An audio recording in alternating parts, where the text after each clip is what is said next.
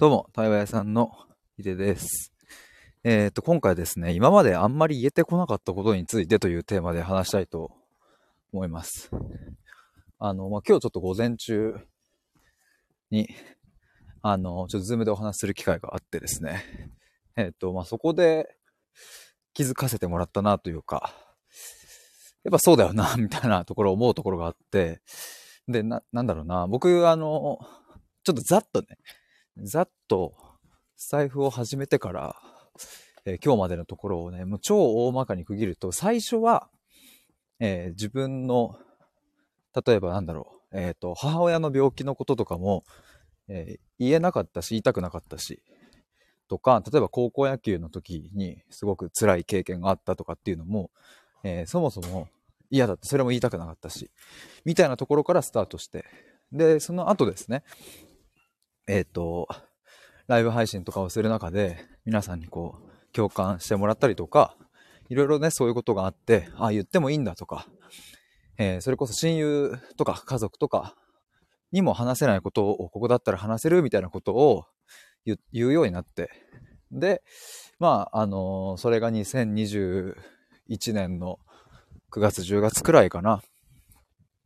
で、その後ね、えっ、と、母親が、えーその2021年の12月に亡くなったんですけども、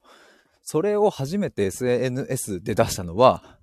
えー翌年の2022年の2月くらいかな。まあ厳密に言うと、その直前に対話コミュニティ、僕がやっていた、えーオンラインの対話コミュニティの中で、まず最初にコミュニティの皆さんに、うん母親が亡くなったっていうところの話を、まあ、初めてさせていただいて、まあその時もね、こうなんか涙を流しながら話したのを皆さんが聞いてくださってね。で、まあそんな感じ、なんかざっと変遷で言うとまずそんな感じで、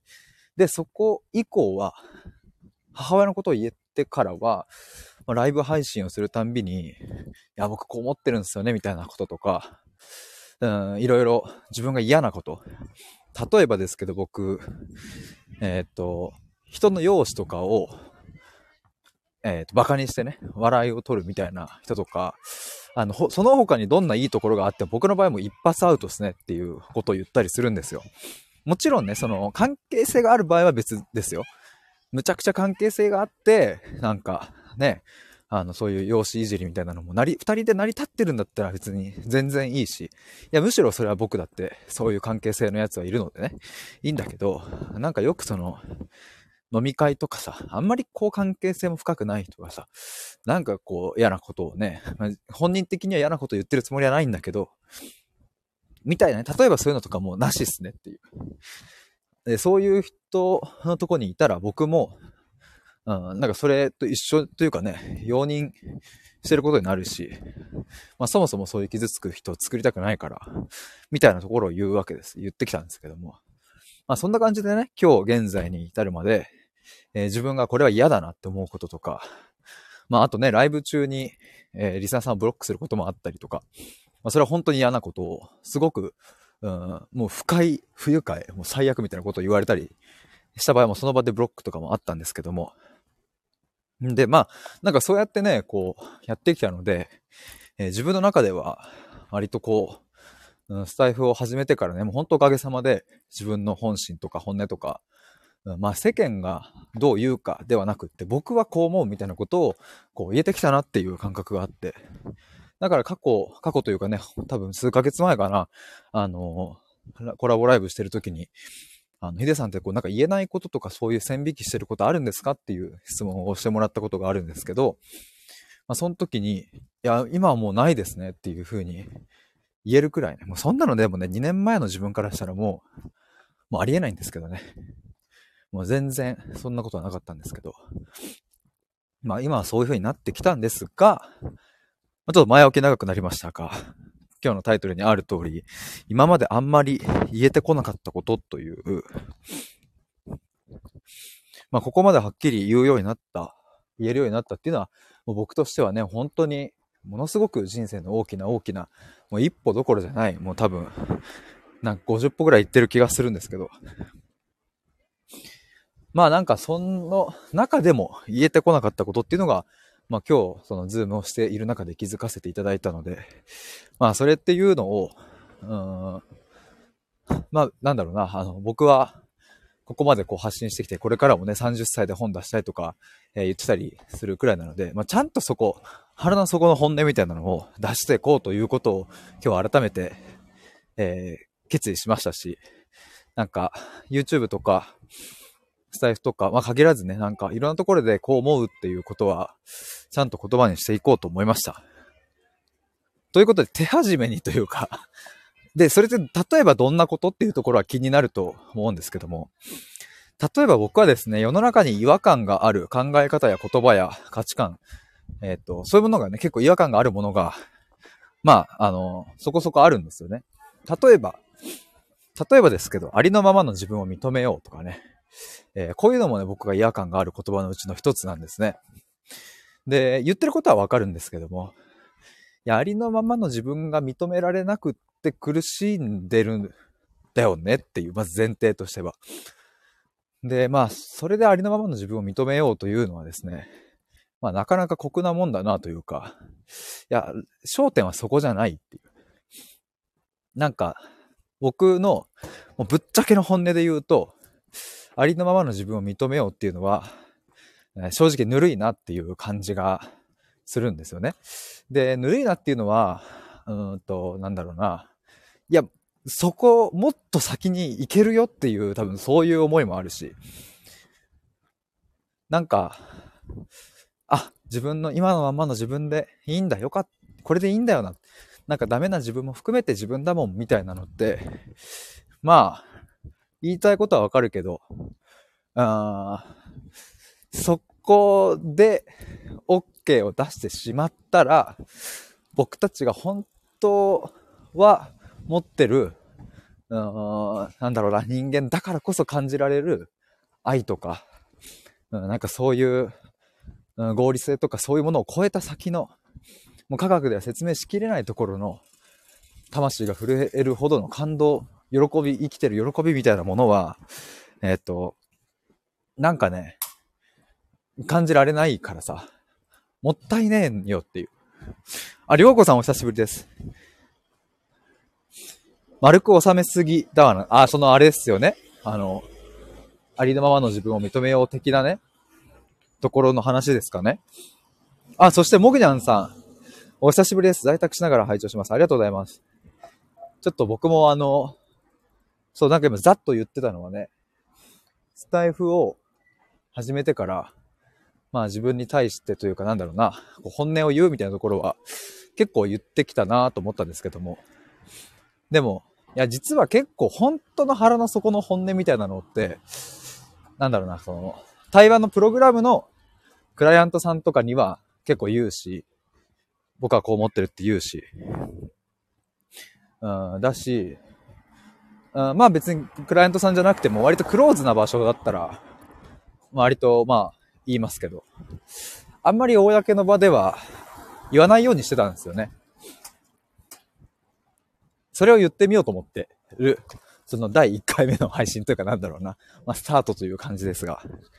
りょうこさんありのままを認めよう丸く収めすぎだなって、うん。そうそう。便利な言葉だけど、そうですよね。そう。そうなんですよ。あとね、僕がじゃあ違和感ある言葉、考え方シリーズ、自分を許そうもそうですね。自分を許すとか、あの、僕は違和感ありまくるんですけども、例えば許すっていう言葉も、うん、まあ言いたいことはこれもわかると。わかるんだけど、あと許すっていうのは、なんかね、どこか妥協を感じるんですよ、僕は。この言葉には。やっぱりぬるさを感じる。ぬるいって思う、やっぱ。とかね、こういう あの、ことが僕の、え腹の底の本音なんですけども、ただこれやっぱ僕がなんで今までそういう本音を言ってこなかったかって、まあ実際ぶっちゃけね、文脈によるっていうのは一個あるんですよ。ありのままの自分を認めようとか、自分を許すみたいなのも、ぶっちゃけ文脈による。誰がどのタイミングで、どういう話で言ってるかっていう、まあそこにもよるから、まあ、正直これを言ったら、その、なんだろうな、意図せず、うん、誰かを傷つけてしまったりとか、逆に、うん、なんか僕に攻撃が向いたりとかするんじゃないかなっていう、そういう怖さとかがやっぱあったんですよね。だから今まではあんまりそこまでぬるいとか、妥協とか、えー、そういう言葉では表現はしてこなかったんですよね。まあでもね、冷静に考えてみると、この世の中の論理とか、まあそう裏付けっていうんかな、なんかその、まあ、全ての言葉が、あの、なんだろう、その、ロジック的に合ってるかって、でもそうじゃないよなと思って。もちろんその、いろんな発信する立場のね、いろんな人のポジションによって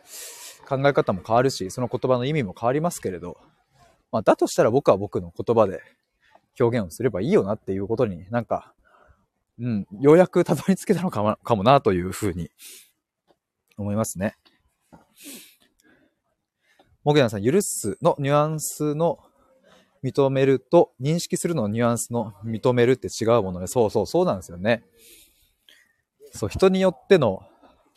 そのやっぱね、言葉を僕はその本当に大事にしたいからこそ、でもだからこそ本当の腹の底の本音みたいなのは、ちょっと言えなかったなーっていう。そう今ね、木段さんが言ってるように、その微妙なニュアンスって違いますしね。まあ、ただ僕が違和感を感じる言葉シリーズで言うとそういう、まあ、ありのままを認めようとか、自分を許そうとか、うんと、まずは自分を愛するとこから始めてみようみたいなところですね。だからこれも、だから、うん、話していく中で、深まっていく中で、そういうところにたどり着いていくなら、まあ、わかるもののですね、まだ。ただ、やっぱ自分のことを愛することができないから、人は悩み、うん、なんか、いや、愛せねえんだよっていうのが多分本音だと思うし、自分のことを認められないんだよっていうところが腹の底の本音だと思うし、いや、どんなに許そうと思っても許せない。自分の過去の、切っても切り離せない過去とか苦しいものがあるから悩むんだろうし、そもそもそんなものない人たちは自分のことを愛そうとか、自分のことを認めようとか、自分のことを許そうとか、まあそういう発想すら生まれないわけなので、まあだからやっぱり僕はそこになんかこうぬるま湯に使っている感を感じてしまうんだなというふうに思いますね。りょうこさん、とことん許さなくていいんだよなって。うん、なんか僕もね、どっちかっていうとそういう感覚ですね、なんか。うんと、そうだね、あの、割とその逆の感覚というか、自分のことを認めようではなくて、認められないものは認められないっていうハンコをちゃんと押すっていうことですね。こんな過去嫌だ。もう、許せないっていうなんかそれをちゃんとやるっていうことが、うん、言葉を借りると、それこそが自分を許す行為の行為であるっていう感じですね。なんかもう絶対に嫌だっ。こんなの嫌だったっていうで、なんか多分その、そこに蓋をして、まあまあ嫌だけど、そういう自分も自分だよねっていうのは甘い。ぬるい。なんかそれじゃあ、うん、ふ、なんだろう、あの、応急処置みたいなだから、割れた窓ガラスにガムテープ貼って、とりあえず塞いでるみたいな感じなんですよね。それは、うん、なんか、そう、やっぱり甘い、ぬるいっていう風になるから、うんと、まあそれがね、僕の、そうそう、今日、今日のこのライブ配信はね、あの、何をしたいかっていうと別に、あの、そうそう、これ、こういうことを言えてこなかったなっていうのを言おうと思ってました。りょうこさん、踏ん切り熱そうね。だから、なんか今日そのズームでね、話してる時にも言っていたんですけど、まあ世の中で言われていることって大抵間違ってるなっていうのが、まあ僕の感覚なんですよね。その、あの、この手のね、ななんだろう、その、この手のっていうのは、その、今僕が言ったような、自分を認めようとか愛そうとか、なんか、自分を大切にしようみたいな、まずは自分だよねみたいなところとか、うん、なんかね、あの、まあ、間違ってる、まあ、なんかね、また言ってて思うのは、まあ、間違ってるっていうのは、その、そのニュアンス100%が間違ってるというわけではないですけども、ただそこにあまりにも、うん、偏りすぎている意見の人たちは僕は多いなと思うから、モギナさん、許すに違和感あるのめちゃくちゃわかるなと。うん。許すことに対する拒否感が残っちゃうしってね。いや、そうっすよね。なんかさ、いや、僕もね、許すっていう言葉を、どういうシーンで使うかなっていうのを考えてみたときにですね、やっぱり許すっていうのは、あの、まあ、もちろんまずは人とかに使うケースが多いですけども、例えばなんか喧嘩してて、ごめんなさいって言われて、うん、許すよっていう、例えばそういう風に使ったりとか、あとはもう、本当は、もう、本当は嫌だけど、そこまで謝るんだったら許すよ、みたいなのとかね、もあるし。でもまあなんかどちらにしても、許すっていう行為は、自分の価値観に反することだったり、まあ要は自分にとって、なんだろうな、まあ、言い悪いであんまり表現したくないけど、悪いことをされた時に、まあ人は怒り、喧嘩し、そしてごめんなさいして許すっていうことになるので、許すっていう言葉を使ってしまうっていうことは、要はその前提として自分の過去が何かしら今の自分にとって悪かった、不利益だったということ、そこの前提から出発しちゃっているので、なんかね、その前提を覆したいっていうのもあるのかもな。モギナンさん、許すって一旦マイナスであることを認めてるから嫌なんだろうな。うんうん、そうそう、マイナスがプラスではない。じゃあ本当に、僕も思いますね。そう前提がそこにあるっていうのがね、なんか、許す対象、だ許す対象として認識しているわけだから、自分をね。もぐださん、噴火レミックス？すぎるな。これは？レミックスってあれ？なんか混ぜるみたいなやつでしたっけ？混ぜるみたいなやつっていう。あ、わかりミックスって書いてあるのか。わかりみすぎるってことで、ありがとうございます。噴火レミックスっていうなんか、そういうアーティストかなんかいんのかなと思って。すごい、でも噴火レミックスってなんかちょっと、語呂は好きだな。音の響きと。あ、どうも、噴火レミックスですっていう。いや、そうなのよ。あの、僕はだから結構ね、その、問いとか主張の前提に埋まってるものをひっくり返したいっていうのはあるんだよね。ありのままの自分を認めようっていうところの前提にあるものっていう。もうちょっと覗いていくと、やっぱりその、悪いところも自分だよねみたいな、まあそういうぬるさを感じるっていうことだったり。だからまあ自己肯定感とかもそうかもな。自分をありのまま肯定するっていうのも、その前提となってるのは、自分っていうこの一人の人間が肯定する、否定するという対象であるっていうところから、この自己肯定感というものだったりね、自分を認めるっていうところが出発しているので、いや自分ってそんなちんけなもんじゃねえぞっていう。その肯定するとか否定するとか、そういうので語られるくらい、なんかそんな雑魚い動物じゃないから、って僕は思うので、そもそもその前提違うよっていうことをですね、言いたいのかもしれない。というかそうです。僕はなんか今までやっぱこう断定して言い切るとかがね、とっても苦手だし多分そうするとね、なんだろうな、さっき言ったように、なんか反論されるのが怖いみたいなのもあんのかもしれないな。だ反論をちゃんと自分から潰しておかないと、なんかその攻撃された時にすごく嫌だから、だからなんか、あんまり言い切るとかはしなかったし、まあそれこそ言い切ってしまうと、うん、なんか、うん、変にね、その、今言った言葉を使ってる人たちを攻撃してしまうんじゃないかっていう不安とかね、恐れもあったんですけど。だからこれがね、その有名人今大変だなと思ったのはさ、例えばこういうの切り抜かれて記事にされるわけじゃないですか。大変ですよね。なんか。もし仮に僕がさ、そうそう、この話したやつをさ、例えば誰か、その何？記事書く人が聞いてて、そのなんか、僕が仮にね、有名人だとしたらさ、これをさ、なんか、ヤフーニュースとかでさ、対話屋さんの日でありのままで生きてる人を否定する、みたいな。なんか、例えばそういう記事出てさ、え？みたいな。やば、そんなこと言うの？みたいな感じでニュースになるわけですもんね。有名人大変だ。切り取られんの。大変だわ。モギナさん、白黒思考っぽいもんねって。そうそうそう。ねいや、わかるっすよ。りょうこさん、ポイズンっていう。ポイズンって読み方合ってる？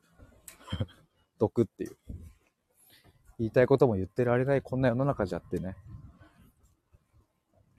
ポイズンですよね。そうなんですよね。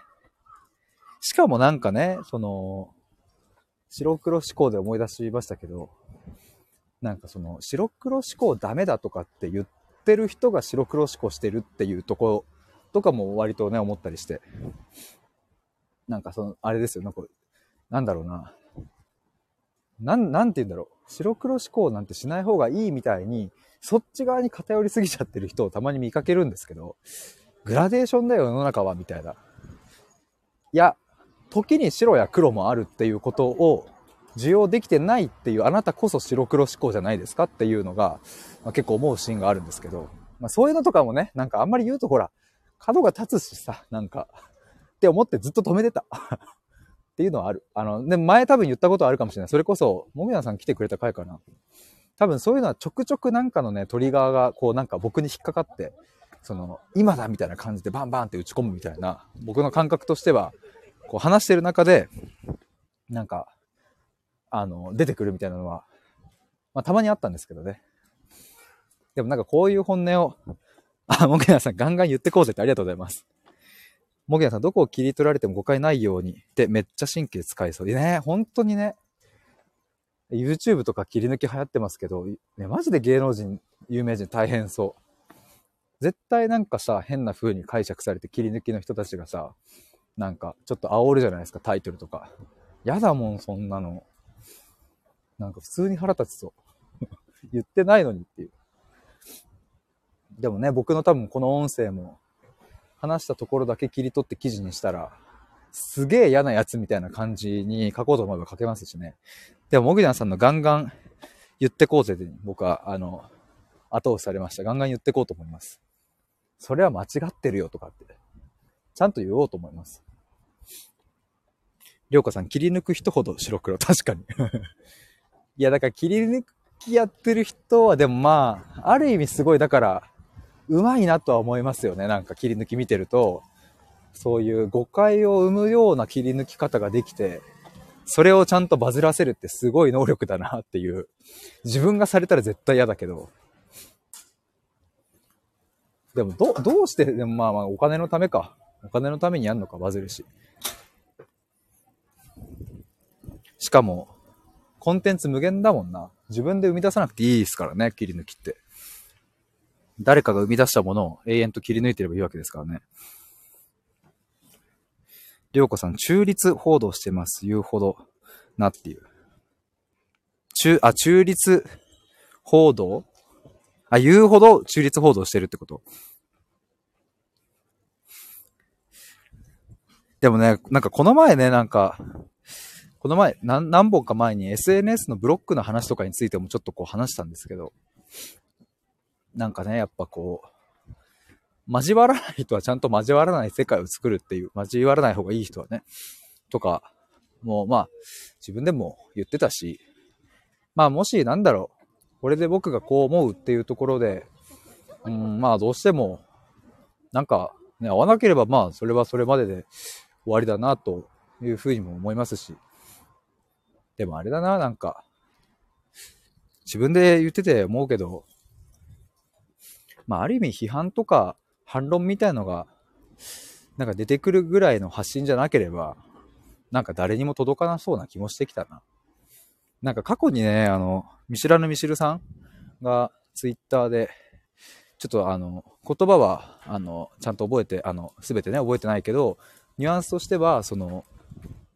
なんか、届く発信って、傷、誰かを傷つけてるよね、みたいなことを、なんか言われてる時があって、その言葉ね、あの、ちょっとぴったし合ってないと思うんですけど。でもすごいわかるなとは思ったんですよね。で、特にその、まあ、それこそミシェルさんだけじゃなくって、インフルエンサーと呼ばれてる人たちの発信を見てると、割と言い切ってるなっていうのも多いし、でもそうなると、え、それ違くないとか。だからね、それこそね、ミシルさんもすごい、もうめちゃくちゃもう共感するとこばっかですけど、例えば、突っ込もうと思えば突っ込めるんだよなと思ってね。で、たまにそういうリプもあるし。なんか男とかくくるなとかさ、なんか女とか言ってなんか全部一緒にするなみたいな。まあでもそんな奴はうるせえって話ですもんね。文脈読み取れよ、お前っていう。その、この世の全ての男と女を俺は言ってるわけじゃねえっていう。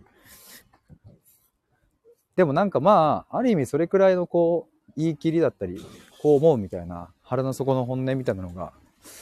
うん、こうだっていうのが、出た時に届く人に届くし、出ないと届かないですね、誰にも。はい、そう思いましたわ、自分で今。ということで皆さんありがとうございます。僕はですね、あの、ちょっとまだ怖さとかもあるし、勇気も出さなきゃなって思いますけども、なんか最近ね、ちょっと YouTube ね、なんかどういう方向性で出そうかなっていうのをちょっと悩んでたんですけど、うん、でもなんか、ちょっと、うじうじ悩んだ結果、やっぱこの、自分が思ってることをちゃんと、ちゃんと言葉にして腹の底の本音を出すっていうことが大事だなと思ったので、なんかそういうところをテーマに、YouTube とか、なんか、財布も発信していこうと思います。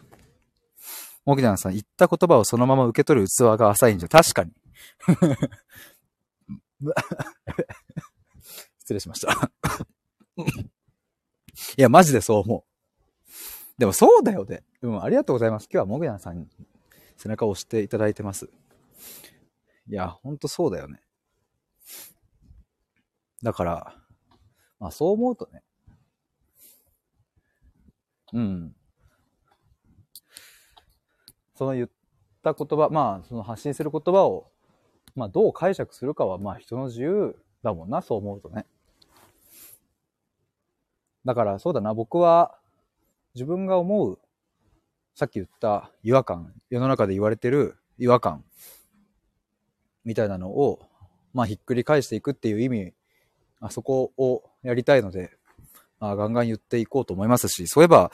オンライン対話会とかをやってるのも、まあ一つ、それは結構ね、大きい、あの、なんだろう、意味があるというか、なんだろうな。あの、オンライン対話会でね、3月1日には自己肯定感について考えようっていうのと、今度4月1日には、えー、自信、自分を信じるの自信について考えようっていうのをやったりするんですけど、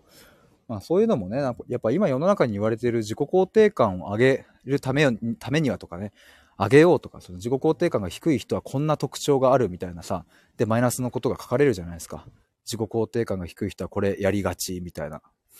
そういうのをなんか、そういう情報に対してね、なんかね、うるせえな、みたいな、あの、なんかその浅いなっていうのもやっぱ感じるし、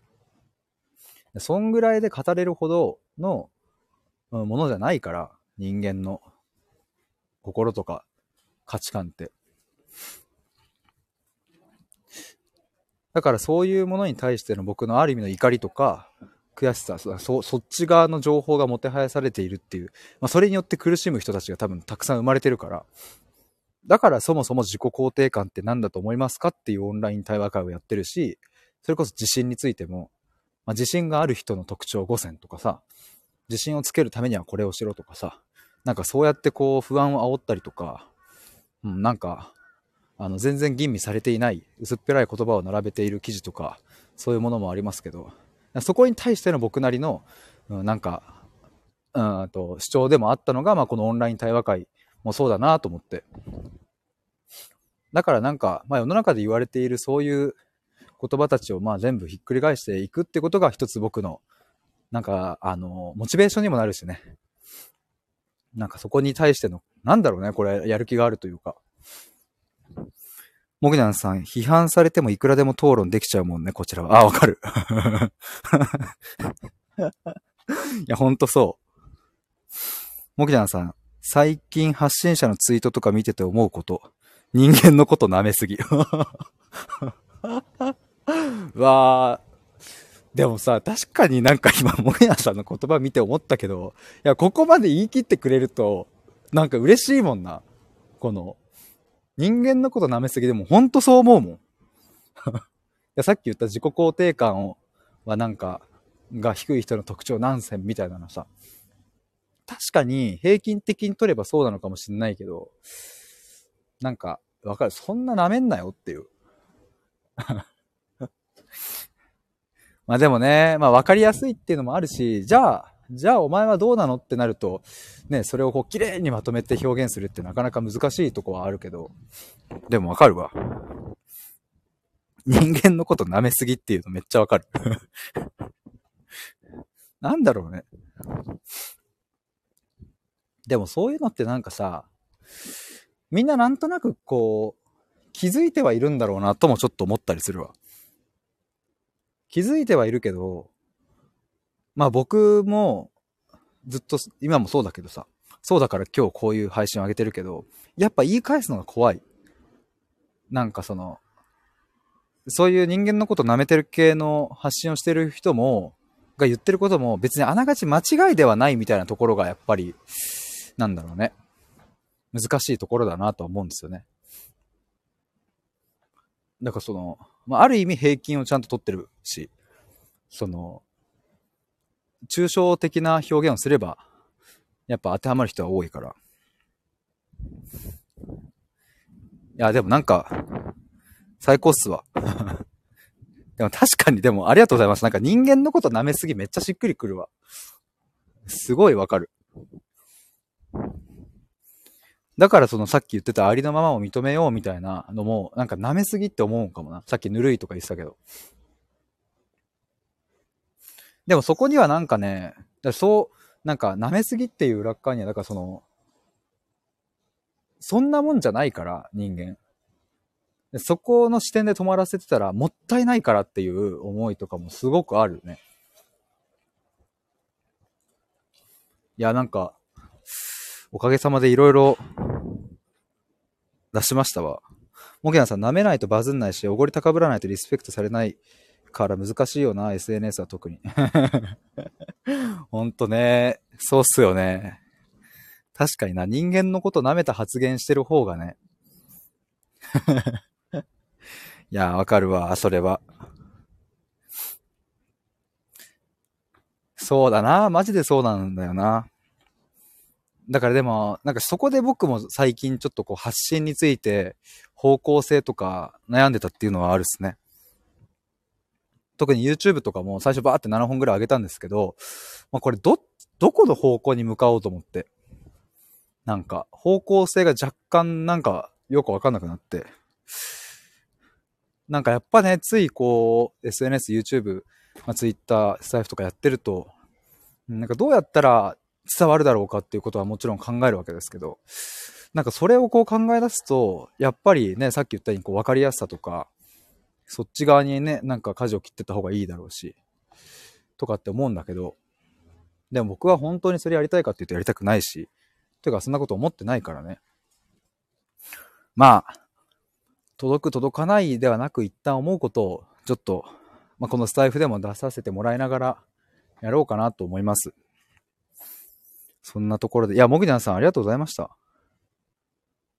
もぐにゃんさんズバッと言うわよ。ヒデオコーナー。あ、いいっすね。あ、いい。それちょっと採用します。あの、今度それスタイフでそのシリーズやってみようかな。なんかズバッと言うわ、言うわよ。ヒデオコーナーさ。しかもこの間三つおのおにかけてこの何々おのおにしてくれてるんですか？ズバッと言うわよ。ヒデオコーナーっていうタイトルでやったら、あの、なんだろうね。その、ちょっとポップさも入るしね。そう、いや、なんかいいわ。これ、めっちゃいいわ。沖縄さん、いいねって。いや、これ、あざす、本当に、あ、使えるわ、これ。なんかやっぱ、こういう、まあ、ありのままを見てる、認めるとか、ぬるいよな、みたいなのも、なんかこのズバッと言うわよ、ヒデオコーナーみたいな感じでやったら、なんかいい感じに、なんかさ、あの、言えそう。あの、で、受け取り手も嫌な気持ちしなそう。僕らさ、和らぐもんね。そうそう。それは和らぎつつ、でも、あの、思ってること全部言うから、割とこう、まあ、痛い、ぐさぐさ来る人は来るかもしれないけど。モグヤンさん、ゲイバーのカツみたいな。いいっすね。ずらっと言うわよ。ヒデオコーナーって言って。いい。あ、それいいな。ああ、なんかちょっと、めちゃくちゃいいヒントをいただきました。これだから記事とかでもありかもな、その。いや、僕最近自分の公式サイトの方に、ちょっと記事をね、少しずつ書き始めてて、まあコラム的な感じで、あの、出していこうかなと思うんですけど。そっちに書いてもいいな。だし、音声で出してもいいし、動画で出してもいいし。もぐやんさん、岡間区長ズバズバ発信者ありだな。確かにね。なんかやっぱ、その、でもそうだよね。なんかその、マツコ、マツコデラックス。あと誰？えっ、ー、と、ミッツマングローブ。わかんないけど、その辺のこう、オカマの人たちがあえて毒舌で、なんかこう、楽しく見てられるのって、なんかそのポップさとか、うん、なんか、柔らかさ、ふざけてる感じとか、そこがあるっすもんね。だからもし、マツコが言ってることを、なんか、めっちゃ真面目な、すごいメガネかけてる人が、なんかズバッと切るみたいにやったら、なんかほん、本当になんか、嫌だみたいな感じになりそうですもんね。マツコが言うからなんかこう、愛がある感じがするし、みたいな。ほんとこうだよね、みたいな。あんたさ、みたいなさ。やっぱその、あんたさ、だ言われたいもんな、ちょっと、マツコに。なんかもう、こうしなさいとかって言われて、なんかすごいそれが図星で嫌なことだったとしても、なんかあの感じで言われたら、そうっすねってなって、頑張りますみたいになりそうだし。もぐじゃんさん、苦労人の深みみたいなのが出てるもんね。そうそうそうそう。まあね、本当にね、マツコさんだからできるっていうのはあるかもしんないけどね。でもね、なんかその、いいね、なんか。もぐじゃんさん、ママーってなるっていう。いいね。ズバッと言うわよ。ヒデオコーダーちょっと今度やってみよう。いや、ナイスなヒントありがとうございました。ちょっと僕は、あの、もう、これをきっかけにですね、やっぱ自分の本心をこうなんか、変に、うんと、配慮をしまくらずにね、もちろん配慮は必要だけど、今まではずっとな、このパターンもあるし、このパターンもあるし、こういうこともあるだろうけど、僕はこう思いますみたいな言い方ではなくて、なんか徐々にね、なんか俺はこう思うんだっていうところをもっともっとはっきりと、えっと、発信するときにね、言っていこうと思います。その、対話を受けてくださる方にだけ、なんかその面を見せるんではなくってね。いやー、もぐやんさんありがとうございました。りょうかさんもありがとうございました。いや、潜って聞いていただいている皆さんもありがとうございます。ちょっと僕はこの後、作業に励みたいと思います。今ね、あの、カフェに来てるんですけど、弟が先に入ってて、まあ、窓から弟が見えるんですけど、先に席を取ってくれているみたいですね。弟と一緒に作業してきます。はい。ということで、もげやさんも、あの、多分仕事中です、ですよね。在宅中で。もげやさん引き止めちゃったわねっていう おかまめになってる お疲れした。どうもどうもありがとうございました。いや、おかげさまでめちゃくちゃ、なんか、あの、勇気をいただきました、僕は、もげやさんから。今日、立ち上げてよかったです。ありがとうございます。ではでは行ってきます。バイバーイ。